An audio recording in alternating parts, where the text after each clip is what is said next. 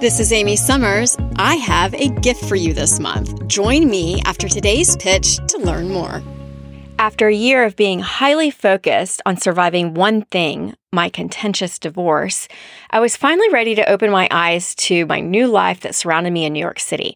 Since moving to Manhattan in 2014, I had not fully engaged with people or everything the city had to offer, as I was burdened with the divorce and the critical eyes of lawyers and judges who were watching and documenting my every move to use as a case against me.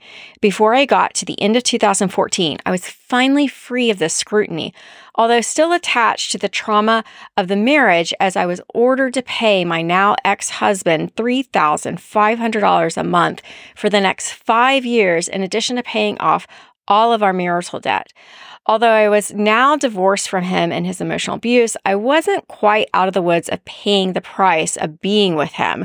So in 2015, I knew I would need a word in my life that kept my eyes open while allowing me to begin my new life. So instead of making a long list of New Year's goals for 2015, I selected one simple word to become my mantra and goal word for the year. In 2015, that word was aware. The pitch challenge today become more aware of your situation right now. What area of your life needs more attention to detail? How can that awareness help you make critical decisions this year that will improve your situation. I could have gone crazy in 2015 with my newfound freedom and especially living in New York City, but my chosen word aware reminded me that I wasn't fully free from the abuse yet. As unfair as it seemed, I now had to pay the price, which meant I still had to support an ex husband while trying to forge my new life in one of the most expensive cities in the world. Trust me, I still had fun that year, and at times I did throw caution to the wind.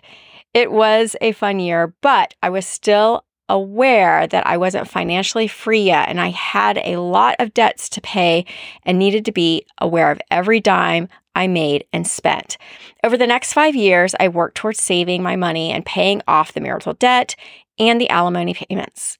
It took five years to get through the alimony payments and an additional two years to finally have all the debt paid. But I did it, and I'm proud of myself for accomplishing this while still living my life in New York City. My 2015 word goal, aware, helped me get there. Now, when I face challenges or go through a financial burden, I just reflect back to that year, 2015, and tell myself, you can do this. Word goals are great markers for our success, and choosing the right word will ground you in that one word practice for many years to come. Enjoying the pitch? Get access to more episodes plus on demand videos with valuable career advice at inicivox.com.